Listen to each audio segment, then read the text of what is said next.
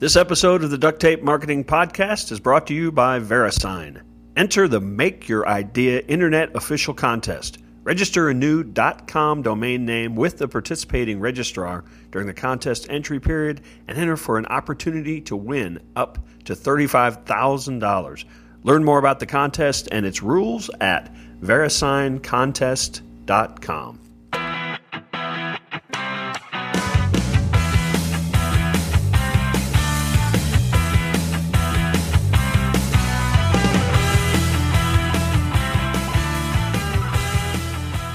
Hello and welcome to another episode of the Duct Tape Marketing Podcast. This is John Jantsch, and my guest today is Ben Parr. He is a journalist, entrepreneur, former co-editor of Mashable, partner in Dominate Fund, and the author of a book we're going to talk about today called Captivology, The Science of Capturing People's Attention. So, Ben, thanks for joining me. Glad to be here. Hey, you know, um, there's something I've always wondered. Um, where did the, where did the name Mashable come from? You know, obviously everybody's heard of it now. Millions and millions of people have read it, but I don't know that I've ever heard the story of where that name came from. You know, I'm not one hundred percent sure either, since it was Pete originally, but I think it really came from the word mashup. You know, yeah. Back in the day, mashup was a big deal, and mashups of different social apps, or I guess even before the era of social really began. Yeah. So... Um, I always thought, and it really came from mashup, but uh, it's come to be something bigger now. Yeah, no, no kidding. So uh, let's talk a little bit about, uh, well, well, actually, uh, before we jump into the book, um, I, I'd love to hear a little bit about Dominate Fund and, and what you've done, because you're no longer uh, doing the work uh, of uh, editing Mashable. So uh, tell us a little bit about uh, the, the company that you are a partner in. So Dominate Fund is an early-stage venture fund, and what we do is we invest in early-stage companies at the seed level usually, and we co- and then we help them and coach them on attention, on the stuff I talk about in my book on press, marketing, customer and user acquisition, virality, all these kind of key areas that really matter when it comes to you taking a product that you've built and getting it to the masses. And that's what we really focus on. We don't do the day-to-day hand-holding of how you build a business. Yeah. We really focus on the attention aspect and helping your companies get into the mainstream. Yeah, and it's interesting because there probably are a lot of, I'm sure over the years people have seen great ideas, and you probably see really great ideas, but these companies or these founders don't have a sense of how to get attention. And it's probably always been a goal. In fact, I'm, I'm sure it's always been a goal for businesses, but but in some ways it seems like it's become much more difficult because we are all so overwhelmed.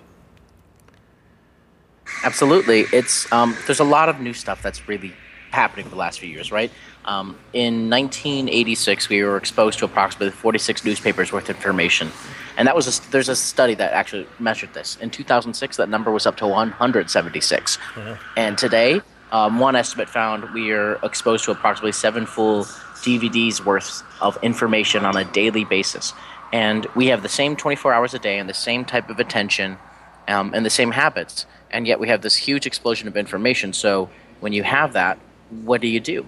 And so we have an era where it's so much harder to get attention for your ideas, for your projects, your passions, your product, your anything. And I think people need to think about, att- rethink attention. What is attention? How does it actually work? And how do you capture it? Yeah, it's really funny. I started blogging in two thousand three, and uh, I, I laugh. You know, people ask me how, how my blog became so popular. Well, I'm, in, in two thousand five, um, I I was you know called by the Washington Post, the New York Times, Newsweek, Businessweek, because there just weren't really that many blogs, and uh, somehow they found mine, and I, I got all this attention. Well, now starting a blog today, uh, you know, the, the I, I can't imagine the challenge of trying to build a really large readership today because now there are billions of blogs. But it's absolutely possible, especially if you if you hit a resonate with a niche or with an audience that really hasn't been validated. One of the things I talk about in the book is the acknowledgement trigger, and the acknowledgement trigger is one of my seven psychological triggers for capturing attention. And essentially, it goes down to uh, we pay attention to the people and things that pay attention to us and provide us with validation and empathy and understanding. And I feel like there's a lot of these communities happening still. You know, part of the reason why YouTube stars are so much are so powerful, and why a lot of t- kids are more want to meet their YouTube stars than they do real celebrities, is because uh, is because they have this direct connection, this acknowledgement, this kind of community that was underserved. It's, you know, whether you're interested in science or you're interested in baking or you're interested in art or you're interested in technology, there's always someone for you. And I think that's the same kind of thing with, if you're like starting with blogging. Like I have absolutely seen, you know, we've seen a bunch of great companies come in the last few years. It's absolutely possible to build an audience even now. Yes, uh, no question. I, I guess that my point was it's it's certainly gotten harder. I, I was actually not, just I was actually just saying, you know, I didn't really feel like it was that hard, but you know, now I think it's gotten really hard. Oh no, it's still it is harder, and it's always the thing is it's always going to be harder to capture attention just yeah. as time goes on. So you have to know how to do it. I really love that point that you just made about uh, people. People are, are seeking, you know, things that help them validate maybe their their other, their beliefs already or their interests already. And I think there are a lot of communities. Uh, you know, used to be you had to be in that town, or you had to be you you know you had to be able to travel to where those communities got together. And now they're just these communities that can can come together over just pretty much any belief or thought or interest or hobby. And I, I just think that's one of the coolest things that's gone on in the last few years. No, absolutely. It's it's um, there's just been this explosion. Yeah. So let me ask you this. So so when people start talking about capturing attention, uh, there certainly are ways to capture attention that I think fall probably more towards hype. Um, you know, is there is there a way to distinguish between, you know, capturing attention that is hype and capturing attention that's actually going to lead to long-term profitability? Well, I talk all about that in Captivology, but more specifically, what I talk well, about and is Ben. I've I've read the book. That's why I asked you that question. Well, I, as you know, then is I talk about the three stages of attention, and uh, one of the really the, the key things is immediate attention, which is our immediate reaction to certain stimuli. It's automatic, like when you hear a gunshot. Um, there's short attention, which is our short-term focus, and there's then there's long attention, which is a key part of my model, which is long-term interest and fascination in something. And what happens too often is lots of people and lots of companies focus too much on short attention, right. And capturing that short-term focus on a commercial or a, or a song or, or a film. A, or a viral video. Let's make a viral video. That's the one that drives me crazy. But they don't think in terms of how do you convert that audience into long attention. Yeah. You have to walk your audience to that final stage, and there's different triggers that capture attention, and that's a really big key. You've got to walk them through to long attention, and you got to think about that from the moment that you start plotting any kind of marketing campaign. So you talk a lot about these uh, these triggers. Would you? And and I was going to ask you. I was going to say just tell us about the triggers, but that's like saying to, you know, read us half the book. But um, would you would you say the triggers that you talk about is, is there? You know, is there an order to these? Is this a logical journey almost that we have to we have to build these in intentionally to uh, to our marketing or our message or whatever it is we're trying to do to capture attention? There is a progression, and there's no perfect progression when it comes to my seven captivation triggers. But um, I wrote them. I, I ordered the chapters in a way where uh, certain triggers are more effective and earlier stages of attention, certain triggers are more effective in later stages of attention. The first chapter I talk about automaticity, for example, the automaticity trigger, which is when we pay attention to certain uh, is what we ch- is how we react to certain colors and certain symbols and certain sounds, is a great tool for capturing immediate attention. While the disruption trigger, uh, paying attention to things that violate our expectations, is powerful for, on our short attention, and acknowledgement, which I talked about a little bit before, is powerful on our long attention. And so some of these tools work across stages, but you got to really think about, you know, like you got to like going through that process, like going through those seven in the order that I put them in will help you go through those three stages of attention. Yeah, and, and I think more than anything else, if people just start at least thinking about this, you know, like you said, you you might not get a perfect progression, you might not get a perfect, but if you at least start recognizing that these exist and that these are almost like trips that you have to go through, uh, I, I think it. I think it allows you to do some things intentionally that maybe you're not doing today or you're not thinking about doing today uh, to really expand.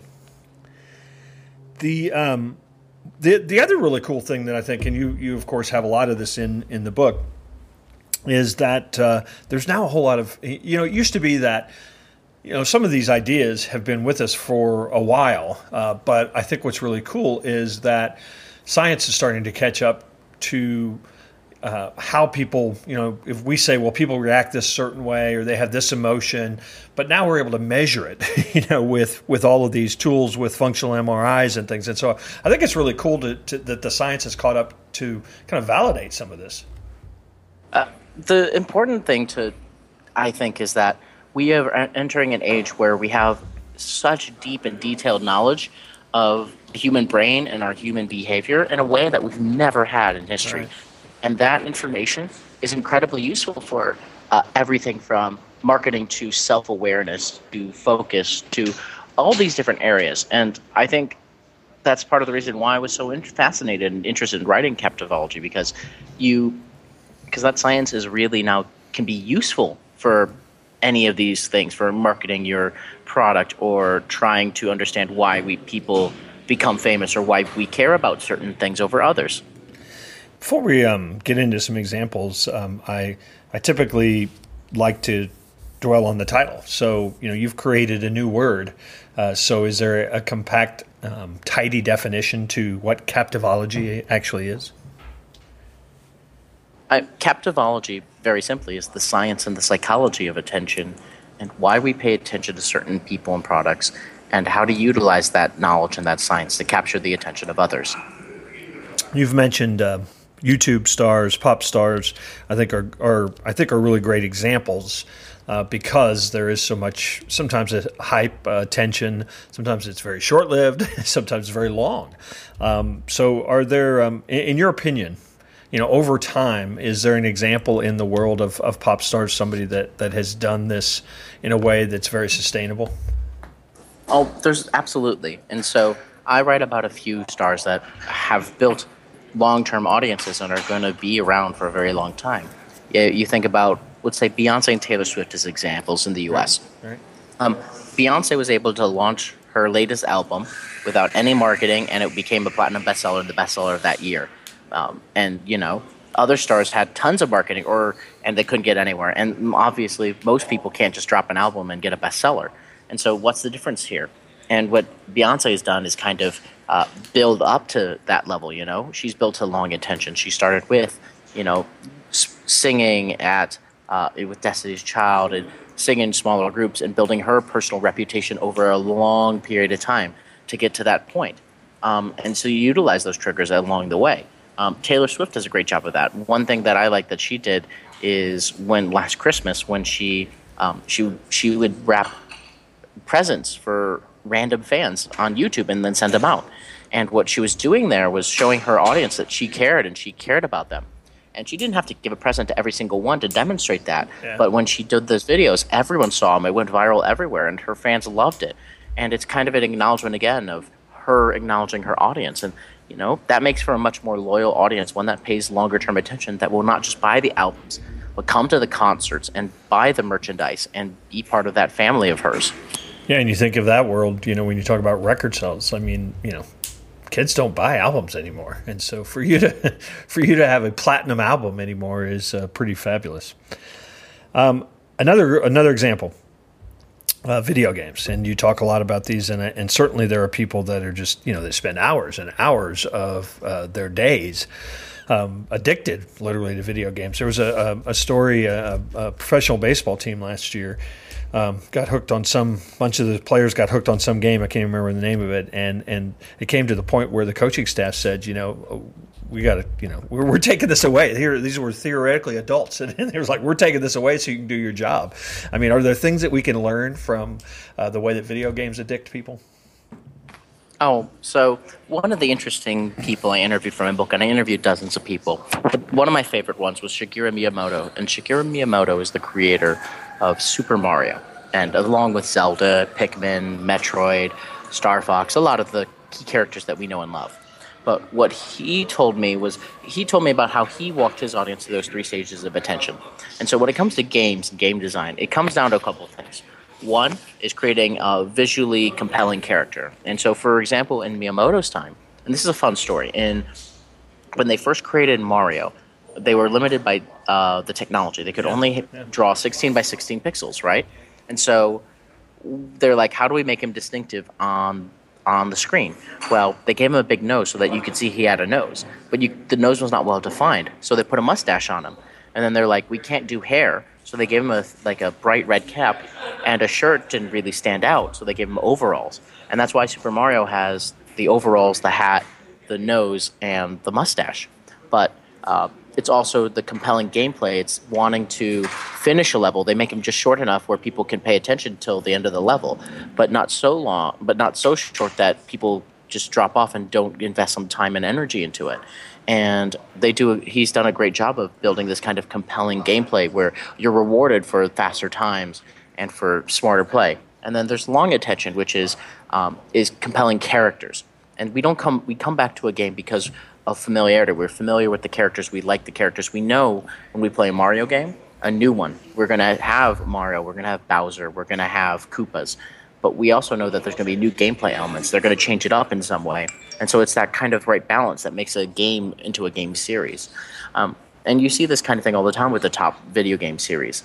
Um, one other note I'll say is that a lot of the new mobile games really focus on rewards and focus on rewards during um, and really focus on rewards like in, in game for things like, you know, being able to receive digital coinage or receive gifts from friends.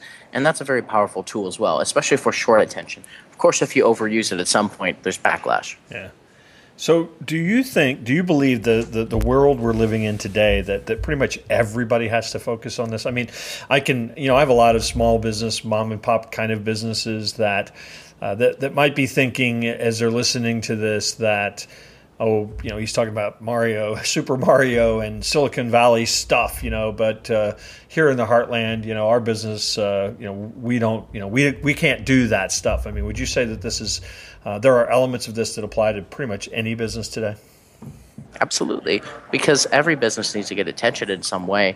And all these triggers that I talk about are uh, fundamental across human nature, you know. Um, we, we, we seek validation and we care about completing mysteries, and we care about rewards. And so I think I've, I've talked about this with a lot of different types of businesses. Obviously, I come from the tech world, but if you're a local business, you have to find a way to stand out from your peers, and you have to find a way to turn those customers into loyal customers. And if you're a, if even if you go off the beaten path, like if you're a teacher, you have to get the attention of students. If you're a parent, you need the attention of kids. Um, attention so is a fu- the fundamental currency of the modern economy now. If you don't have attention, you can't do anything. You can't raise a charity. You can't start a company.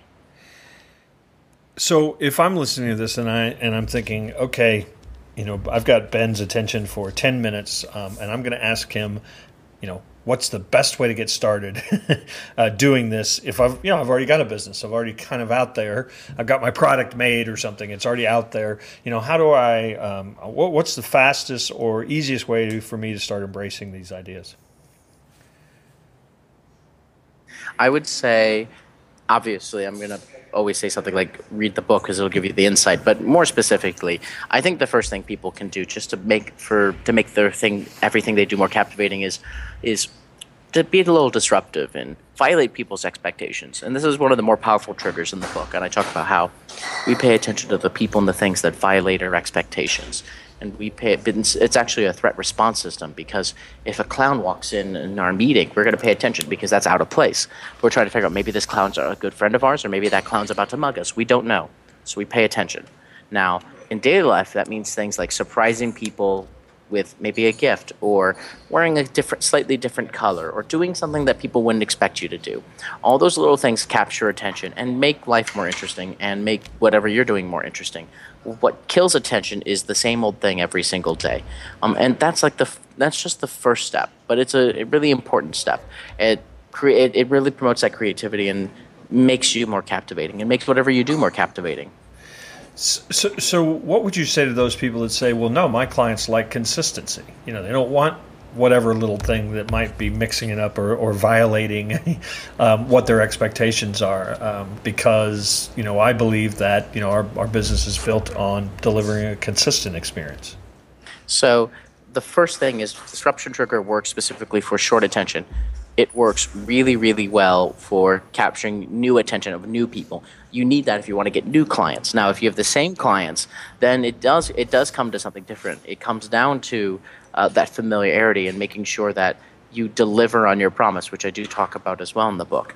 Um, I think you really need to deliver on what you're trying to say and do, and listening to what your audience actually wants. Once you've already got their attention, there is a difference between if you've already got their attention yeah. and if you're trying to get their attention. Different triggers. Great.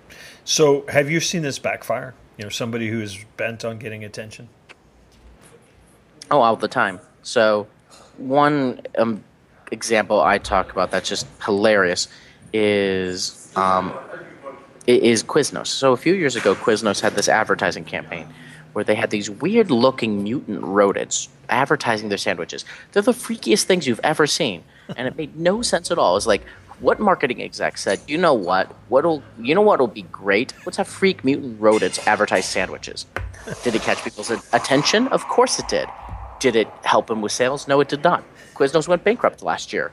The, it, like, the problem is a lot of times companies feel like they just need to capture attention and then go from there. But really, there is a difference between positive and negative attention. Yeah. If you're going to go after attention, it has to match your company's values, especially a disruption. If you're going to do a stunt, it better match the values or the of the company. It better be a positive experience, because once it turns into a negative experience, it all goes against you. yeah, the, that's when you see the real power of grabbing attention, isn't it? Um, You uh, list some nonprofit examples, and uh, I, I know that uh, you have um, some information or a, uh, a story about Charity Water.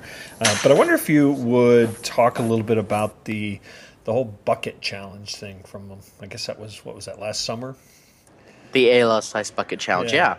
Because yeah. uh, to me that was a pretty good example of grabbing attention that may or may not be long-term, but did deliver some short-term results.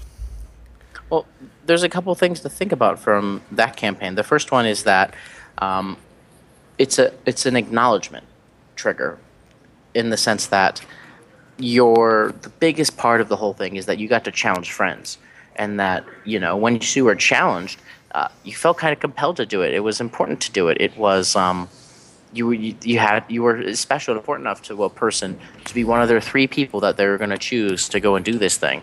And it was, you know, obviously for a very positive cause, right. and it violated, like it violated people's expectations.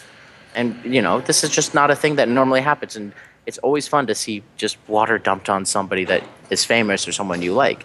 You know, it's it's also the mystery of who's going to be doing it next. Yeah. And there was all these different kind of elements that came together for like one really positive and viral campaign. And, and you know, what's interesting about that though, if I don't know, Red Cross decided to do it this summer, it probably would bomb, wouldn't it?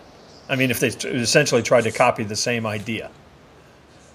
Oh, absolutely. If you, you can't copy um, an idea, sometimes it does just go viral, but I do think that there are elements that you can have in a video or something that'll make it more attractive. Uh, I'm not trying to tell people to predict virality, because virality is a Uh, short-term attention thing right. that doesn't last over long-term, you know? In the big scheme of things, did the A L S Ice Bucket Challenge help A L S? Yes, but in the big scheme of things, what's it, it's going to still be a drop in the bucket. It's about converting those people into long-term donors and long-term interest, and that's what's really important. Yeah. Are there some, um, as you talk to uh, some of the folks that come in uh, that, you, that, that are seeking uh, funding and, and your support, Um, are there, I don't know if tools is the right word, but, um, you know, is there, is there, I, I'm sure part of what you try to offer them is uh, training, you know, on how to do some of this in, in, in addition to the knowledge uh, that you might impart. Are there some tools that you would say, hey, the, the, every anybody who wants to, you know, get attention needs to also start, you know, listening better in this way, needs to start participating better in this way, needs to start talking to their customers in this way, or there's some tools or best practices? So one of the triggers that talk in the book is framing and frame of reference. And it's that we pay attention very strongly or not very strongly to the things that fall within a frame of reference. Um, so, and we don't pay attention to things outside our frame of reference. My classic example is global warming or vaccines or, um, or, or abortion. Some people, if you talk about it, they're going to have people are going to have two different reactions. Some people are not going to even listen to you. And, you know, in a funny way, it makes sense. If someone came to us and talk, started talking to us about lizard people and under the earth, we're not going to pay attention to them because we don't have time for that. But As a result, what you really need to do as a business person is really understand the frame of reference of your audience. And you need to either adapt to their frame of reference and uh, and get to them and get your message to them at the most opportune time when they're most likely to be receptive, or you need to find a way to change their agenda so that they prioritize what you're doing, what your product is hot more highly. Second one's harder than the first one. But, you know, there's e- even little things. For example, when you're like the best time to speak is either the first talk of the day or right after lunch. And the reason why is actually because of a study uh, of judges that found that judges make more negative decisions later in the day, especially at the very end of the day or right before lunch. And that's because of decision fatigue and the and attention fatigue. And the more that they take on during the day, the more they default to negative decisions. And it's yeah. a crazy effect. Yeah. So, you know, I do a lot of speaking events, and I there's I can tell you the couple times that I've got that last slot of the day where it's, you know, the only thing between, you know, the the, the audience and happy hour is me. And boy, they, they, they, they, you can just see they're just beat. So, Ben, um, Captivology, uh, where can uh, – first off, obviously I know people can uh, can pick it up uh, pretty much anywhere and, and any format uh, that uh, books are had. But uh, are you uh, – you want to send uh, – is there a website or anything you want to share or send people to? Absolutely. So if you're interested in the book and, and capturing attention, captivology dot com, C A P T I V O L O G Y. And it's also in Amazon, Barnes and Noble, anywhere books are sold. Um, and I hope you check it out. And, of course, you can check, follow me, ben parr dot com, or at Ben Parr, and basically every social network that ever existed. You've still got your MySpace page up, don't you? I never really got into MySpace. No, that was uh, – I think that was on its way down probably uh, uh, by that point, wasn't it? So, Ben, thanks for joining us. Uh, awesome book, awesome research, awesome science uh, behind it, and uh, and some really great, great information for people trying to launch or build products and services in this zany world we live in today. So uh, thanks for joining us. We'll probably see you out there on the road.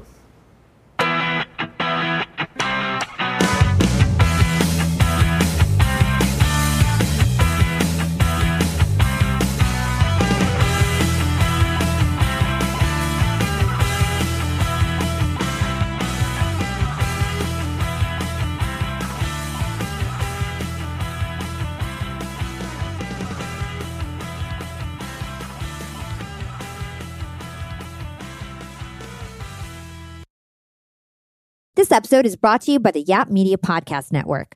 I'm Hala Taha, C E O of the award-winning digital media empire, Yap Media, and host of Yap, Young and Profiting Podcast, a number one entrepreneurship and self-improvement podcast where you can listen, learn, and profit. On Young and Profiting Podcast, I interview the brightest minds in the world, and I turn their wisdom into actionable advice that you can use in your daily life. Each week, we dive into a new topic like the art of side hustles, how to level up your influence and persuasion, and goal setting. I interview A-list guests on Young and Profiting. I've got the best guests, like the world's number one negotiation expert, Chris Voss, Shark, Damon John, serial entrepreneurs, Alex and Leila Hormozi, and even movie stars like Matthew McConaughey. There's absolutely no fluff on my podcast, and that's on purpose. Every episode is jam-packed with advice that's going to push your life forward. I do my research, I get straight to the point, and I take things really seriously, which is why I'm known as the podcast princess and how I became one of the top podcasters in the world in less than five years. Young and Profiting Podcast is for all ages. Don't let the name fool you. It's an advanced show. As long as you want to learn and level up, you will be forever young.